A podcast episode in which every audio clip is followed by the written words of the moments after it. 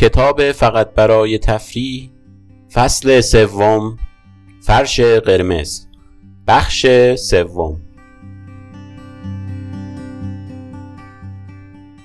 خبر تصمیم من مبنی بر کار کردن در ترانسمتا از طرف جامعه لینوکس با همان برخوردی روبرو شد که وقتی در سال 1996 اعلام کرده بودم که می‌خواهم بچه دار شوم دیده بودم. وقتی در بهار این خبر در اینترنت پیچید که تاو حامله است افراد فعالتر گروه های لینوکس از من میپرسیدند که چه برنامه ای برای ایجاد تعادل بین نیازهای مربوط به توسعه و نگهداری لینوکس و درخواست های خانواده هم دارم. چند ماه بعد که مشخص شد بالاخره دانشگاه هلسینکی را ترک خواهم کرد و برای کار در مؤسسه رازآلود ترانسمتا به سیلیکون ولی خواهم رفت. دوباره این بحث های طولانی محوریت پیدا کردند که آیا من خواهم توانست در این محیط تجاری جدید نیز مانند محیط دانشگاهی به فلسفه آزادی نرم افزار پایمند بمانم یا نه؟ دوستان مخالف می گفتند که ترانسمتا توسط یکی از بنیانگذاران مایکروسافت به نام پل آلن ایجاد شده است و حتی بعضی ها گفتند که کل این جریان نقشه ای حساب شده برای کنترل لینوکس توسط شرکت های تجاری است. نمی‌گویم که این دغدغه ها از طرف هواداران صادق لینوکس منطقی نبود ولی فقط یک لحظه به من فرصت بدهید. واقعیت این است که نه تولد پاتریشیا در دسامبر 1996 و دانیلا 16 ماه بعد و سلست 48 ماه بعد و نه کارم در ترانسمتا که فوریه 1997 شروع شد تأثیر منفی در لینوکس نداشتند اگر کوچکترین احساسی داشتم که چیزی ممکن است روی تمرکزم بر لینوکس تأثیر منفی بگذارد صادقانه قدم های مناسب برای انتقال کل جریان به یک فرد دیگر مورد اعتماد را برمی داشتم. البته دارم از خودم جلو می‌زنم. در بهار 1996 و در زمانی که سوز سرما داشت می شکست من آخرین واحدهای لازم برای لیسانس را پاس کردم. همان موقع ها بود که پیتر آروین را ملاقات کردم. عضوی از جامعه لینوکس که سه سال قبل جمعآوری آنلاین پول برای پرداخت اقساط کامپیوتر من را هماهنگ کرده بود او هم مثل هر کس دیگری که خواننده گروه لینوکس بوده باشد می‌دانست که من در حال فارغ التحصیل شدن هستم. او حدود یک سال بود که در ترانسمتا کار می‌کرد و حالا پیش رئیسش رفته بود و گفته بود که یک نفر را در فنلاند می‌شناسد که می‌تواند برای شرکت مفید باشد. او وقتی برای دیدن مادر بزرگش به سوئد آمده بود در فرصت کوتاهی به من هم سر زد. درباره ترانسمتا توضیح داد که البته به دلیل پروژه مخفی آن کار بسیار مشکلی بود. بین برنامه نویس ها این شایعه دهم به دهم می‌شد که ترانسمتا در حال ساختن چیپ های قابل برنامه ریزی است. به هر حال دیدن پیتر از نزدیک فوقالعاده بود. یک هفته بعد از برگشت پیتر به کالیفرنیا او به من ایمیل زد و پرسید که چه زمانی به آنجا خواهم رفت. این موقعیت کاملا با چیزی که سال قبل از طرف اینتل پیشنهاد شده بود و قرار بود من به عنوان کارآموز برای شش ماه به آمریکا بروم و به دلایل اداری انجام نشد فرق داشت. به نظر من حتی امکان سفر به کالیفرنیا هم عالی بود. این اولین مصاحبه کاری من بود. رزومه هم نداشتم و نمی‌دانستم ترانسمتا مشغول چه کاری است. انگار در یک سرزمین بیگانه بودم. من بیشتر نگران برنامه ریزی برای مهاجرت به آمریکا بودم تا به دست آوردن کار. آن دیدار برای من حالت مصاحبه نداشت و به نظر می رسید که آنها هم از استخدام من مطمئن هستند. به عنوان یک مصاحبه کاری موقعیت عجیبی بود. بعد از روز اول به هتلم در آن طرف خیابان رفتم که دفاتر مرکزی ترانسمتا در آن واقع شده بودند. در حالی که به خاطر پرواز چندین ساعته ذهنم به هم ریخته بود حس می کردم که کار جالبی است ولی ترانسمتایی ها دیوانه اند. در آن مرحله هیچ سیلیکونی در شرکت وجود نداشت. هیچ سخت افزاری آنجا نبود. همه چیز روی شبیه سازها اجرا می شدند و نمایش اینکه آنها می توانستند ویندوز 3.1 را بوت کنند و بعد سولایتر را اجرا کنند من را متقاعد نمی کرد که کاری انجام شده. موقع خواب به این فکر می کردم که آیا مشغول وقت تلف کردن نیستم؟ دقیقا یادم هست که فکر می کردم شاید هیچ کدام به جایی نرسد. نه یک نوآوری تکنولوژیک در ترنسمتا و نه یک شغل درست حسابی برای من. آن شب را واقعا با این خیالات خوابیدم.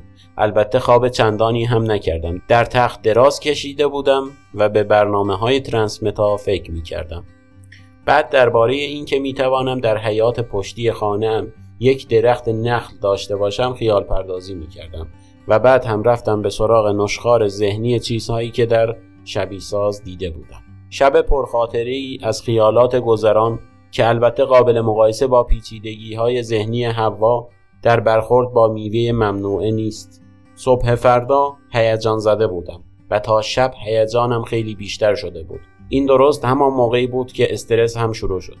قبل از پذیرفتن شغل در ترانسمتا با خیلی ها درباره آن مشورت کرده بودم. همین که خبر پذیرفتن شغل از طرف من مطرح شد ایمیل های حاوی پیشنهادهای شغلی دیگر هم به سویم سرازیر شدند. در فنلاند تله به من پیشنهاد کاری داد. یکی از شرکت هایی بود که در کارهایش از لینوکس استفاده می کرد.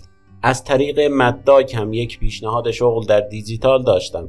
نمی‌خواهم به کسی توهین کنم ولی باید بگویم که زمستانهای بوستون به بعدی زمستانهای هلسینکی است. البته شاید اینقدر هم بد نباشد. با بعضی از افراد ردهت هم صحبت کردم. آنها به من شغلی در ردهت پیشنهاد کردند و گفتند که حقوق بالاتری از ترانسمتا می‌دهند. هرچند که اطلاعی از مفاد قرارداد ما نداشتند و من هم هنوز درباره حقوق با ترانسمتا صحبت نکرده بودم. حتی گفتند که سهام بیشتری از ترانسمتا هم به من می‌دهند. هرچقدر هم که پیشنهاد ترانسمتا بالا باشد اما من هیچ علاقه ای به کار در یک شرکت خاص توضیح کننده لینوکسی نداشتم. حتی در شرکتی که از سر خوششانسی دقیقا در وسط کالیفرنیای شمالی باشد. در نهایت من بدون اینکه رسما دنبال کار بگردم پنج پیشنهاد کار خوب داشتم. ترانسمتا هیجان انگیزترین آنها بود. من با اینکه احساس غریبی داشتم گفتم بله در مرحله بعد به دانشکده اعلام کردم که می‌خواهم آنجا را ترک کنم و همینجا بود که استرس شروع شد این برای من قدمی بزرگ بود که راه بازگشت نداشت ما یک فرزند جدید داشتیم مشغول مهاجرت به یک کشور جدید بودیم و من داشتم آشیانه امن دانشگاه هلسینکی را ترک می کردم. البته اول باید پایان نامه ام را می نوشتم. الان که به گذشته نگاه می کنم به نظر می رسد که انجام همزمان کلیه این تغییرات ایده خوبی بود. البته دیوانگی هم بود. هیچ اطلاعیه رسمی در کار نبود. چرا باید می بود؟ فقط جریان در اینترنت پخش شد و بحث هایی که قبلا به آنها اشاره کردم در گرفت. بحث اینکه آیا من واقعا در مواجه با شرکت های تجاری و حین عوض کردن پوشک بچه به لینوکس و آزادی نرم افزار پایبند خواهم ماند آن روزها تصور مردم این بود که چیزی مثل لینوکس توسط دانشجویان نوشته می‌شد نه توسط های جا افتاده. درک می کنم که نگرانی آنها به جا بود. پایان نامه را در طول یک آخر هفته طولانی نوشتم و درست چند دقیقه قبل از اینکه تاو را برای به دنیا آوردن پاتریشیا به بیمارستان برسانم آن را تمام کردم. پاتریشیا چهل ساعت بعد به دنیا آمد. پنجم دسامبر 1996 در یک لحظه پدر بودن به نظرم طبیعی ترین کار دنیا رسید. در طول هفته بعد دائما مشغول کارهای پاتریشیا و کامل کردن مدارک مورد نیاز برای مهاجرت به آمریکا بودیم. کاری که گویی تا ابد طول می کشید کشف کردیم که مهاجرت ساده تر است اگر ازدواج کرده باشیم. پس در یکی از روزهای ژانویه که همیشه باید تاریخ دقیقش را از تاب بپرسم به دفتر دولتی رفتیم و رسما ازدواج کردیم. ازدواج ما سه مهمان داشت. پدر و مادر تاو و مادر من. پدرم در مسکو بود. دوران عجیبی بود. اکثر وسایلمان را به ایالات متحده فرستاده بودیم. بدون اینکه بدانیم چه زمانی خودمان می‌توانیم به آنجا پرواز کنیم. برای خداحافظی از همه دوستان یک مهمانی خداحافظی گرفتیم. 20 نفر آدم در آپارتمان کوچک یک خوابه و نیمه خالی ما جمع شدند. بنا به یک سنت خوب فنلاندی همه حسابی مست کردند. ویزاهای ما بالاخره آماده شد و در 17 فوریه 1997 سوار هواپیمای روز به مقصد سان فرانسیسکو شدیم. درجه حرارت هلسینکی یادم مانده که منفی 17 درجه بود و خانواده تاو را که وقتی خداحافظی کرد داشتند گریه می کردند. آنها بسیار به هم نزدیک بودند. یادم نیست که خانواده خودم به فرودگاه آمده بودند یا نه. باید آمده باشند. شاید هم نه. در آمریکا فرود آمدیم و با یک بچه و دو گربه از گمرک رد شدیم. پیتر آروین آنجا بود و به ما خوش آمد گفت. یک ماشین کرایه کردیم و به سمت سانتا کلارا و آپارتمانی که در سفر چند ماه قبل دیده و اجاره کرده بودیم راه افتادیم. کل جریان برای من یک تجربه سورئال بود. به خصوص اختلاف دمای 20 درجه گرمتر از فنلاند. بقیه وسایل تا دو ماه دیگر نمی رسید.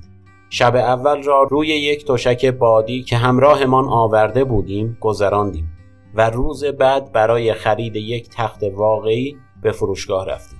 تا رسیدن وسایلمان پاتریشیا در سبد حمل و نقلش میخوابید. تاو از این جریان ناراضی بود ولی دیوید با اشاره به من که سه ماه اول زندگیم را در سبد لباسهای چرک گذرانده بودم می‌گفت که این جریان تکرار تاریخ است ما چندان آشپزی نمی کردیم هنوز هم نمی کنیم و نمی‌دانستیم هم که برای شام باید کجا برویم ما اکثر وعده های غذایی را در رستوران مرکز خرید محله یا در یک فست فود می خوردیم. یادم هست که به تاو می گفتم که باید جاهای جدیدی را برای غذا خوردن پیدا کنیم. با توجه به سفر و شغل جدیدم در ترانسمتا و زمانی که تطبیق با محیط جدید می برد در یکی دو ماه اول فرصت چندانی برای کار روی لینوکس پیدا نکردم. سر کار تمام وقتم اشغال بود و بعد از کار را هم با تاو و پاتریشیا به کشف محیط جدید میگذراندیم. دوران شلوغی بود. تقریبا هیچ پولی نداشتیم. حقوق عالی بود ولی همه را صرف خرید مبلمان کرده بودیم. خرید ماشین یک دردسر بزرگ بود. چون سابقه مالی برای کارت اعتباری نداشتیم. حتی اثبات اینکه از پس پرداخت قبض تلفن برخواهیم آمد هم برای خودش دردسری شده بود.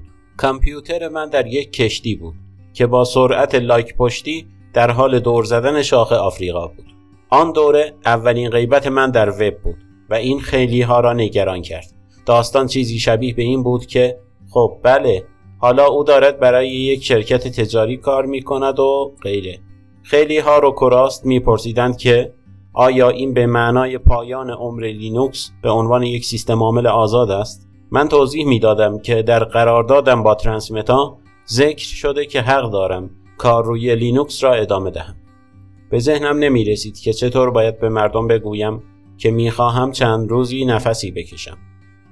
زندگی در سرزمین ترانسمتا یکی از مشکلات توضیح این امر که نقل مکان به آمریکا و ورود به دنیای تجاری قرار نیست من را تغییر دهد این واقعیت بود که ترانسمتا یکی از رمزآلودترین شرکت های تجاری بود. در مورد اینکه افراد حق داشتند در مورد ترانسمتا چه چیزهایی را به دیگران بگویند فقط یک قانون وجود داشت که همه کارمندان باید آن را رعایت می‌کردند. آن قانون این بود حق ندارید هیچ چیز بگویید. این باعث شده بود مردم به فکر فرو روند که من به چه فرقه عجیبی پیوستم و آیا شانس بیرون آمدن از آن را دارم یا نه؟ من حتی به مادرم هم نمی توانستم درباره کاری که می‌کنن توضیح دهم. البته علاقه هم به این جریان نداشت. کاری که من در ترانسمتا انجام می‌دادم کار عجیبی نبود. عملا اولین کاری که کردم حل کردن چند مشکل و باگ در لینوکس بود که ترانسمتا به آن برخورد کرده بود. شرکت از چندین سیستم لینوکسی چند پروسسوره استفاده می کرد. من تا آن روز با یک سیستم چند پروسسوره واقعی کار نکرده بودم و معلوم شد که بخش SMP اشکالاتی دارد و آنطور که باید کار نمی کند. این جریان برای من یک مسئله شخصی بود و بدون درنگ مشغول حل کردنش شدم. کار اصلی من در ترانسمتا عضویت در تیم سافت بال بود. اوه ببخشید منظورم تیم نرم افزار است. خیلی زیاد سافت بال بازی نمی کردیم. هیچ کدام از تیم های سیلیکون ولی تا وقتی که نمی گفتیم داریم روی چه پروژه‌ای کار می کنیم حاضر نبودند با ما بازی کنند. نمی‌دانم که مردم چقدر با ترانسمتا آشنایی دارند. حالا که دارم اینها را تایپ می کنم در دوره سکون قبل از عمومی کردن سهام هستیم. آه خدایا کاری کن سهام ما را بخرند و دیگر هم یک شرکت مخفی نیستیم. هرچند که بنا به قواعد سازمان تجارتی آمریکا باید پیش از عمومی کردن سهام بعضی از پروژه ها را بی سر و صدا پیش ببریم بگذارید همینجا دعا کنیم که وقتی مشغول خواندن این کتاب هستید ترانسمتا کلی مشهور شده باشد و همه پردازنده های آن را خریده باشد. این چیزی است که ترانسمتا مشغول آن است. پردازنده سخت افزار البته کار ترانسمتا چیزی بیشتر از سخت افزار است و این شانسی است که من آوردم چون حتی تفاوت بین ترانزیستور و دیود را هم نمی‌فهمم. کاری که ترانسمتا می کند این است که سخت افزاری ساده بسازد و سپس با استفاده از یک نرم افزار هوشمند کاری کند که این سخت افزار ساده مانند یک سخت افزار پیچیده مثلا یک x86 عمل کند. این سخت افزار ساده باعث خواهد شد تا پردازنده ها تعداد ترانزیستورهای کمتری داشته باشند و در نتیجه توان بسیار کمتری مصرف کنند و این چیزی است که در دنیای متحرک امروزی همه به دنبالش هستند. این نرم افزار هوشمند همان چیزی است که باعث شده ترانسمتا یک تیم نرم افزاری بزرگ داشته باشد و من هم جزو آن باشم. شرایط برای من کاملا مناسب بود. یک شرکت غیر لینوکسی که از نظر فنی مشغول کار جالبی بود. اعتراف می کنم که تا حالا هم ندیدم شرکت دیگری حتی به سراغ آزمایش ایده ترانسمتا رفته باشد و از من کاری می‌خواست که در آن تخصص داشتم. برنامه نویسی سطح پایین روی پردازنده های خانواده 80x86 مطمئن هستم یادتان نرفته که ماجرای نوشتن لینوکس اصولا از داستان علاقه من به تجربه برنامه نویسی سطح پایین روی کامپیوتر جدیدم که یک x86 بود شروع شد. این که ترانسمتا یک شرکت لینوکسی نبود هم برای من مهم بود. البته اشتباه نکنید. من عاشق حل مشکلات لینوکس در ترانسمتا و انجام پروژه های داخلی مرتبط با لینوکس بودم. و واقعیت این است که این روزها عملا غیر ممکن است که شرکتی را پیدا کنید که مشغول کار روی فناوری های جدید باشد و این گونه پروژه ها را نداشته باشد. در ترانسمتا لینوکس در جایگاه دوم قرار داشت. دقیقا همان چیزی که من می‌خواستم. من فرصت داشتم روی لینوکس کار کنم بدون اینکه احساس کنم اجباری نسبت به رعایت ترجیحات شرکتم در مورد شیوه توسعه لینوکس و اهداف بلند مدت آن دارم. من کماکان این حس را داشتم که لینوکس یک سرگرمی شخصی است که هیچ چیز جز مباحث تکنولوژیک در تصمیم گیری های مرتبط با آن دخیل نیست. نتیجه این بود که من در طول روز برای ترانسمتا کار می کردم. من مفسر x86 را می نوشتم و پشتیبانی می کردم. هنوز هم از آن استفاده می کنم ولی در حال حاضر افراد دیگری مسئول پشتیبانی آن هستند. مفسر مورد نظر من بخشی از نرم افزار ترانسمتا بود که یکی یکی دستورات اینتل را بر می داشت و آنها را اجرا می کرد. یعنی دستورات 80x 86 را به زبان مورد نظر ما تفسیر می کرد. بعدها وظایف دیگری به من محول شد ولی در بدو ورودم به شبیه سازهای سخت افزاری همان پروژه بود. شبها هم می خوابیدم. در قرارداد من با ترانسمتا به روشنی ذکر شده بود که حق دارم در طول ساعات کاری هم روی لینوکس کار کنم و شک نکنید که از این بند استفاده کافی را کردم. بعضی از آدم ها اعتقاد دارند که باید طولانی کار کرد. آنها گاهی دو برابر، سه برابر یا حتی چهار برابر یک شیفت معمولی کار می کنند. من یکی از آنها نیستم. نه ترانسمتا و نه لینوکس هیچگاه باعث نشدند که یک خواب خوب را از دست بدهم. اگر بخواهید حقیقت را افشا کنم باید بگویم که من به خواب اعتقاد مبرم دارم. بعضی ها می‌گویند این یعنی تنبل بودن ولی در جواب فقط حاضرم بالشم را به سمتشان پرتاب کنم. من برای خوابیدن همیشه یک استدلال خوب دارم و حاضرم از آن دفاع کنم. شاید خوابیدن باعث شود چند ساعتی را از دست بدهید مثلا ده ساعت را. ولی در عوض باعث می شود همان ساعتهای محدودی که مشغول کار هستید کاملا سرحال باشید و مغزتان شش سیلندر کار کند. شاید هم چهار سیلندر یا هر چند تا که دوست دارید. پایان بخش سوم فرش قرمز. برای شنیدن شماره های دیگر این کتاب صوتی رایگان به وبسایت آواسام مراجعه کنید.